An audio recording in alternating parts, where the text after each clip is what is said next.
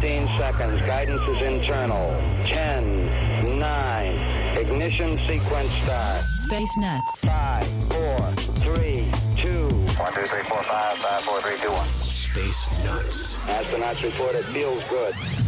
Hello, as always, and thank you for joining us on Space Nuts, the astronomy podcast with Dr. Fred Watson from the Australian Astronomical Observatory, and I'm your host, Andrew Dunkley. Hello, Fred.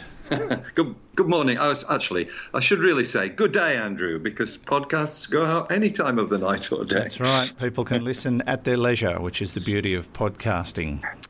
now, today, Fred, we're going to look at a, a, few interesting things. The death plunge of the Cassini probe after its 20 uh, year mission. We'll also take a look at uh, something that Hubble has picked up a pitch black planet, which sounds like something out of a science fiction movie. And uh, we're going to um, maybe talk about this strange shaped galaxy. And if we've got time, we'll squeeze in a listener question, a really good one too. So hopefully we've got time for that. But first up, let's uh, look at the um, the end of the Cassini mission. I, I, imagine there would have been some tears at Mission Control as uh, Cassini made its final farewell. Uh, there, I'm sure there were, uh, Andrew. Um, I um, took uh, time out on the evening of the entry of Cassini's entry into Saturn's atmosphere. Uh, it was evening our time here in Australia, so the actual uh, impact, or, or it wasn't really an impact, it's just disintegration of the spacecraft, took place at actually about 9:57 in the evening uh, our time. But for the hour before that.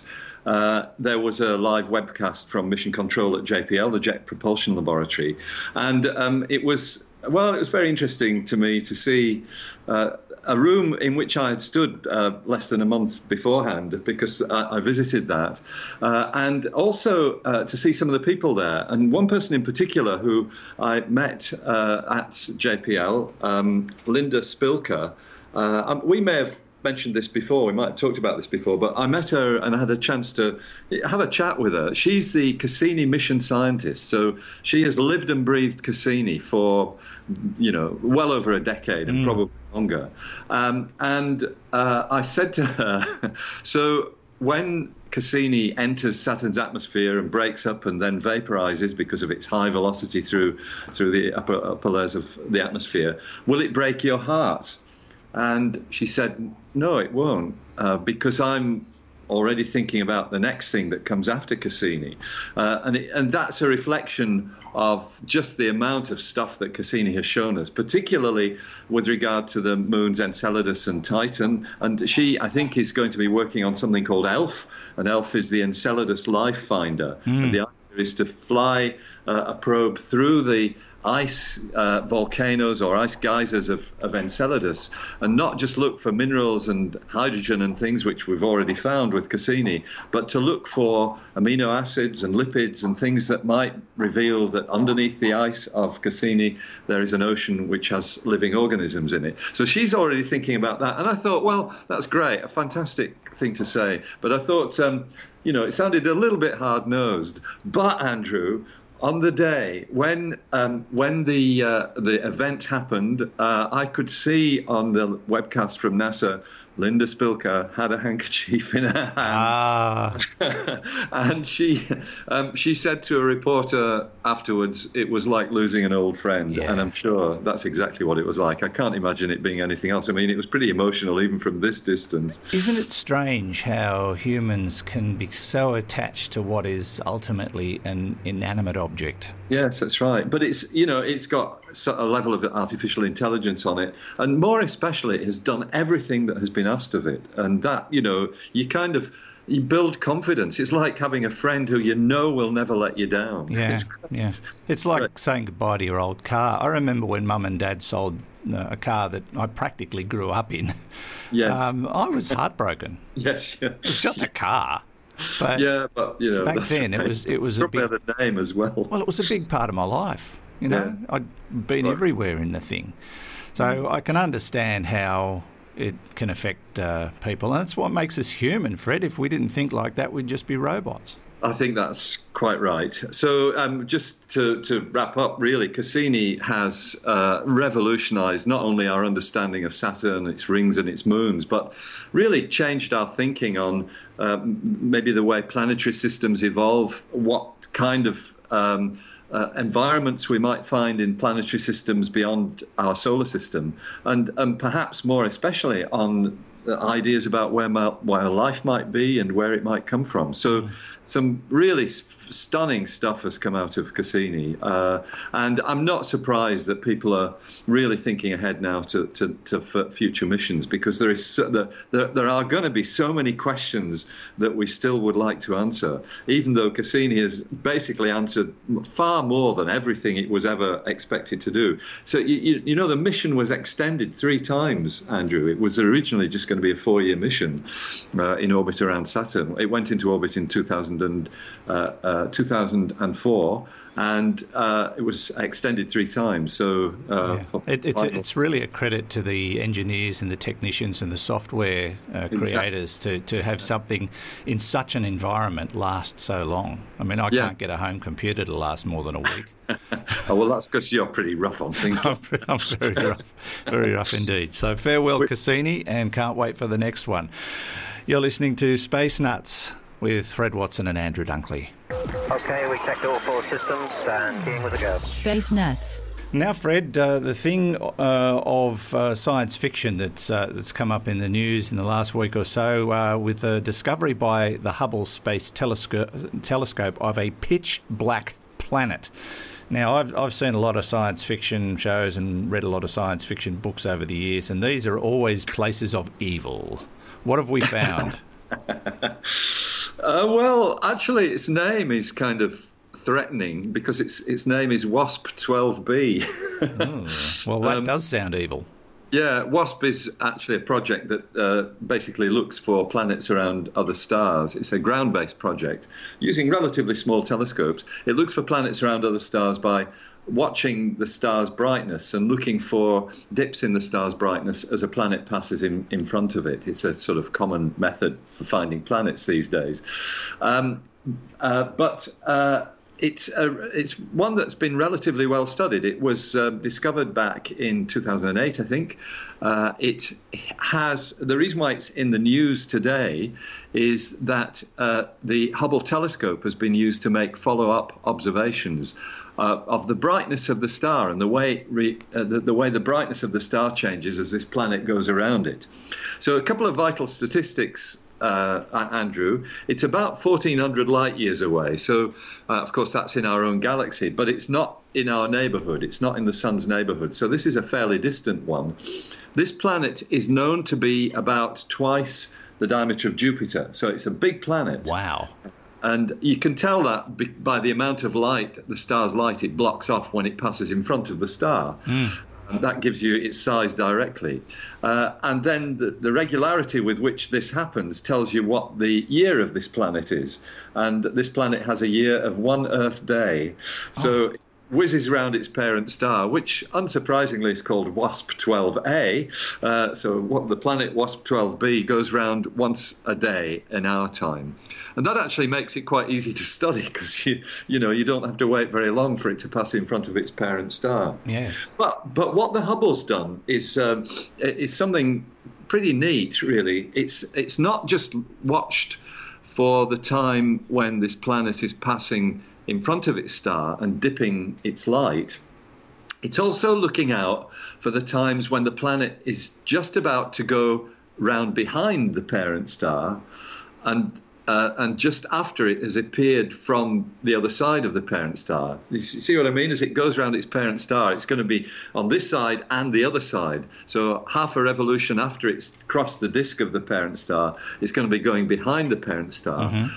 And so, just briefly before that and after that happens, you've got the light of the star plus the reflected light of the planet itself, which is contributing to the starlight. So, if you if you analyze that very carefully, it tells you about the brightness of the planet. And that's what this result has, uh, has uh, or, or, what this work has, uh, has actually produced. Uh, a measurement for the amount of light, of starlight, that's reflected off the planet and it is incredibly small. Um, in which fact, prompts we- which prompts so many questions. yeah, that's right, it does. so we know it's there because it blocks off the light of, of its star. But when it's on the other side of the star and contributing to the to the star's light, it, it, it's basically making virtually no contribution. Um, we in the world of astronomy talk about something called albedo.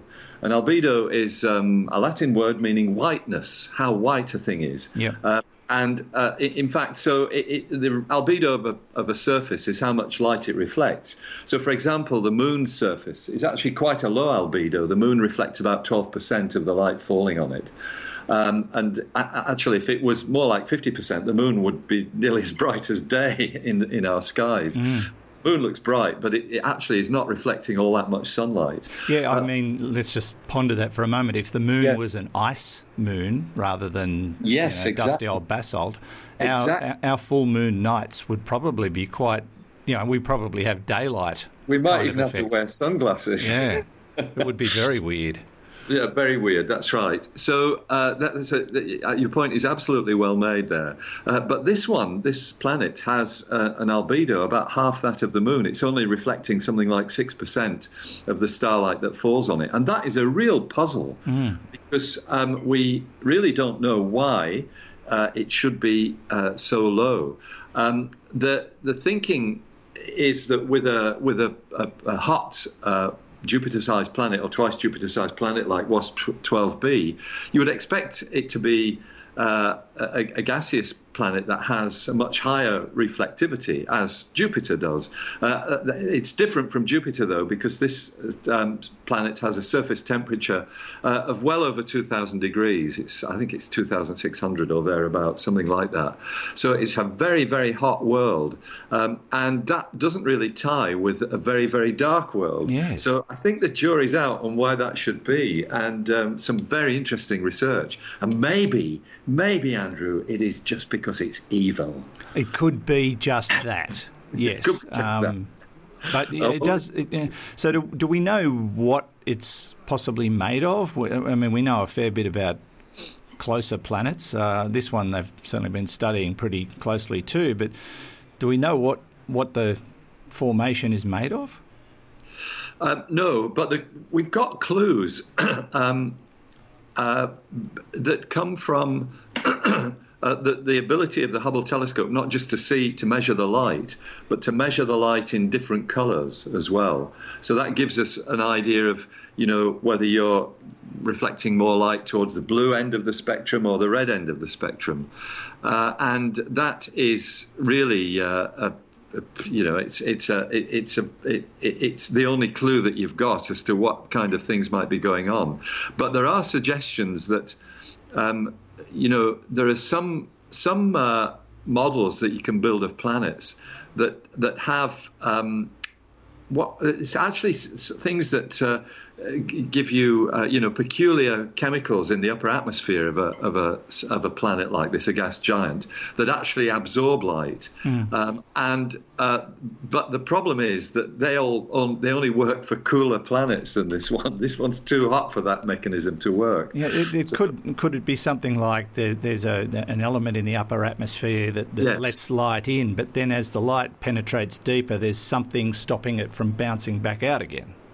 That, mean, that's exactly right. Yeah. Um, you know, um, there, there are sort of well, they, they talk about clouds and alkali metals and things like that, but but as I said, these don't work because it, it, it it's got such a high surface temperature, Hmm. 2,600 degrees Celsius, as I was mentioning. So it wow. is, uh, yeah, a big mystery. and for the fans of Dune, we are talking, of course, about Giedi Prime. And if nobody understands what I'm talking about, I have no idea why. Um, this is Space Nuts. Andrew Dunkley here with Dr. Fred Watson. Zero G, and I feel fine. Space Nuts. Okay, Fred. Now we're going to talk about uh, talk about uh, the shape of galaxies. Now there are so many galaxies out there; it's it's uh, hard to count them. Um, and of course, we know what galaxies are. They're just big clusters of all that other stuff that you know solar systems and gas clouds and you name it. Um, but uh, it would appear that uh, they've been doing some work on um, defining their shape. And I would imagine because of the way the universe formed, there would be some form of consistency of shape. I mean, we do see anomalies from time to time, but have they come up with a, a basic formula? So, uh, well, yes, in a way, that's what's happened. This is a, a story that um, is fairly close to home for me because it first of all, uses uh, data from our telescope, the Anglo-Australian telescope at uh, Coonabarabran. Uh, and secondly, it's been done, the lead author is actually a former colleague of mine at the AAO, Caro Foster, uh, Caroline Foster. She uh, she now works for the University of Sydney, but um, but a lot of this work that she's done was done while she was with us at the AAO, uh, and so she's used an instrument on our Anglo-Australian telescope. It's called SAMI.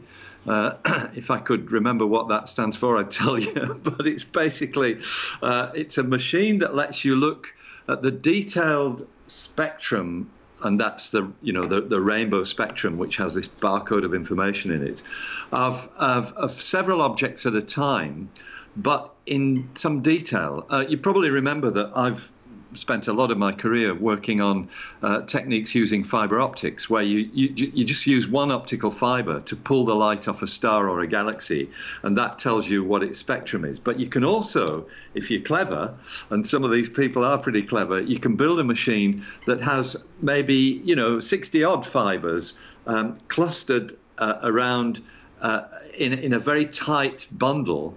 Uh, so you can not just see a galaxy, a single measurement of a galaxy, but you can get light from every little bit of this galaxy. Um, and you can do that then for many, many galaxies uh, mm. that we call it multi-object work. And that's what SAMI does. Um, so it lets you not only look at many objects at once, it also lets you analyze the detailed structure in each of those objects. And that is what Caro has done uh, with a set of, if I remember rightly, I don't have the press release in front of me, but I think it's about 800, uh, 850 galaxies. And the problem that she's tried to address is how you tell what the true shape of a galaxy is.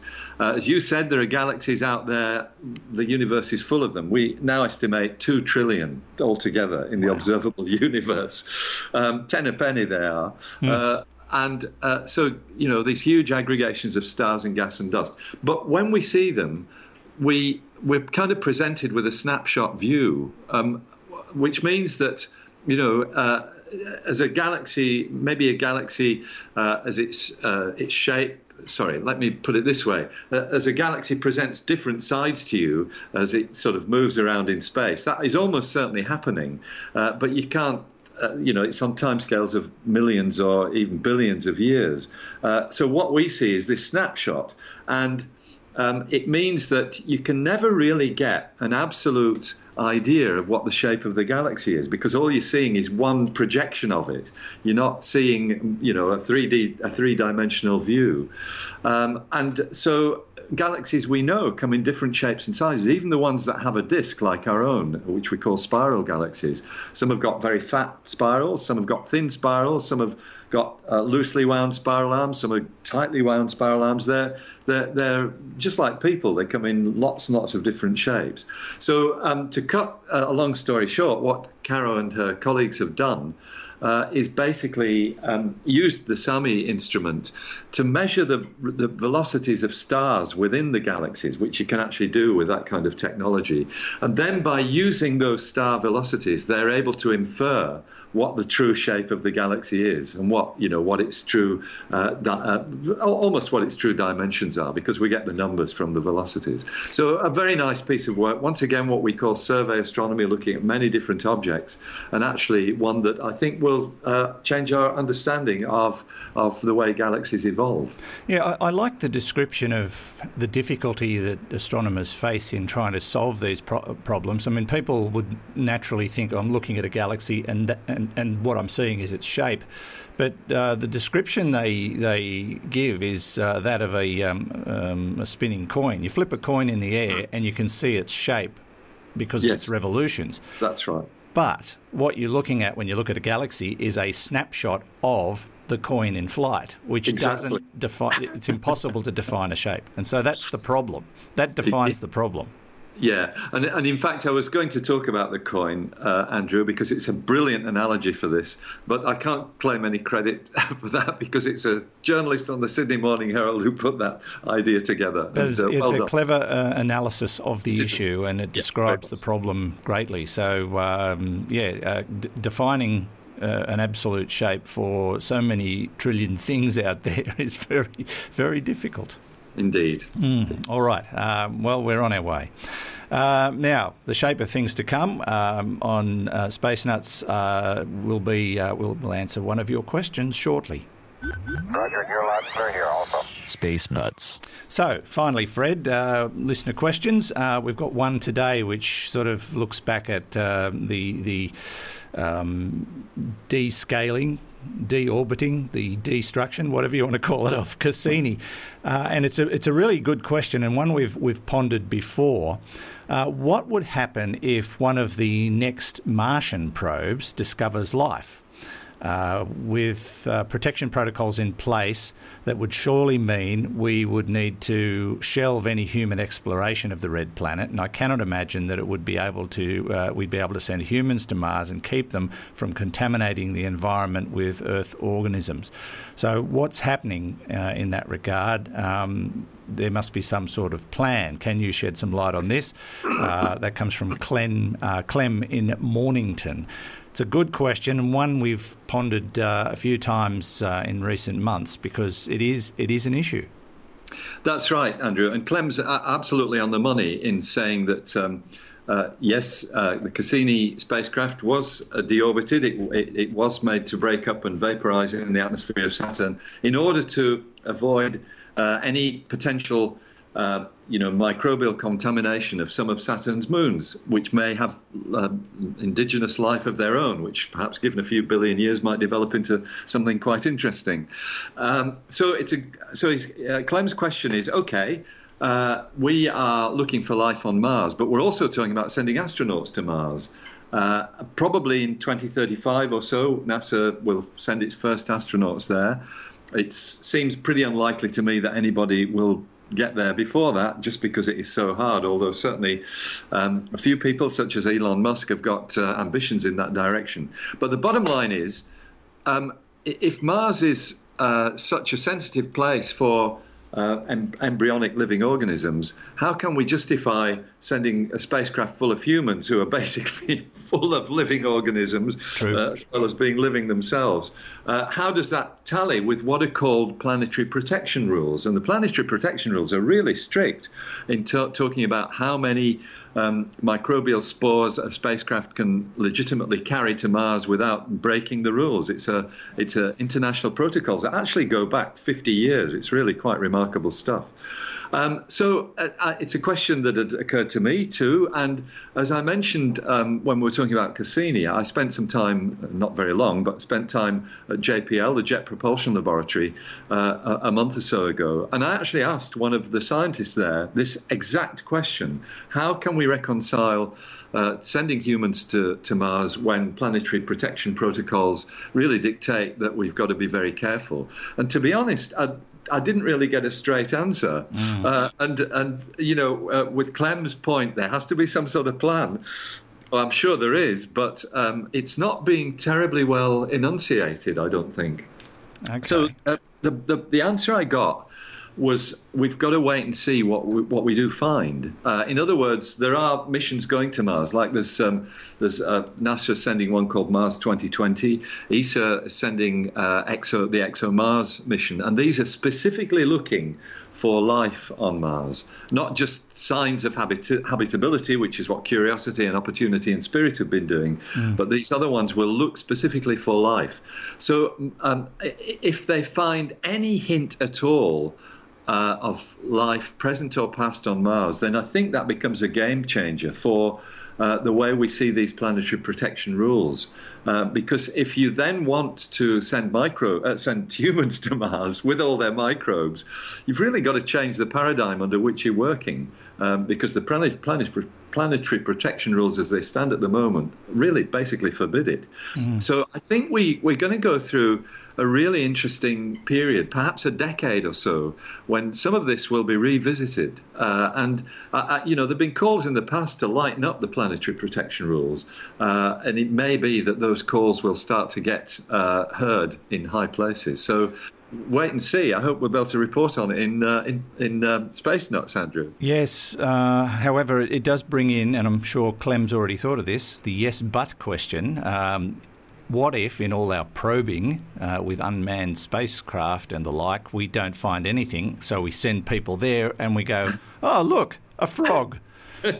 I mean, that's a possibility. Exactly. Well, Mars is a big place. You know, Mars has more or less the same land area as the Earth has, even though it's half the diameter of the Earth. It doesn't mm. have the oceans that we have. But that, so but that is a, that is a distinct possibility. That We'll find nothing, so we'll decide to go there, and then we'll find something, and of course, all those protocols go down the toilet. Yeah, that's right. We might try and clarify a bit more on that. I should um, next time I'm talking to um, somebody who knows about. In fact, uh, there's a good chance I might be able to do that tonight because um, I'm talking to two astronauts tonight, NASA astronauts. Oh, nice. So I'll let you know. I'll let you know. Okay. Yeah. Thank you very much, watch Clem. This it's a great space. question. Yeah. yeah um, it's like a science fiction show, Clem, that ends with a question mark on the screen. So that's that's where we're leaving this one. but thanks for your question. We appreciate it, and we certainly do encourage more and more questions because uh, they make us think and they make Fred actually work for a change. Uh, Fred, thank you as always. Uh, they don't call me workaholic Fred for nothing. is that what it is? it's a pleasure, Andrew. We'll speak next time. For sure. That's Fred Watson from the Australian Astronomical Observatory. And from me, Andrew Dunkley, thank you so much, as always, for listening and following us and Facebooking us and Twittering us and whatever other weird things that we do in the. Um, in the Twitter sphere. Uh, until next time, Goodbye from Space Nuts. Space Nuts. You've been listening to the Space Nuts podcast. Mission complete, Houston. Subscribe to the full podcast on iTunes, Audio Boom, and Stitcher, or your favourite podcast distributor. This has been another quality podcast production from Bitesz.com.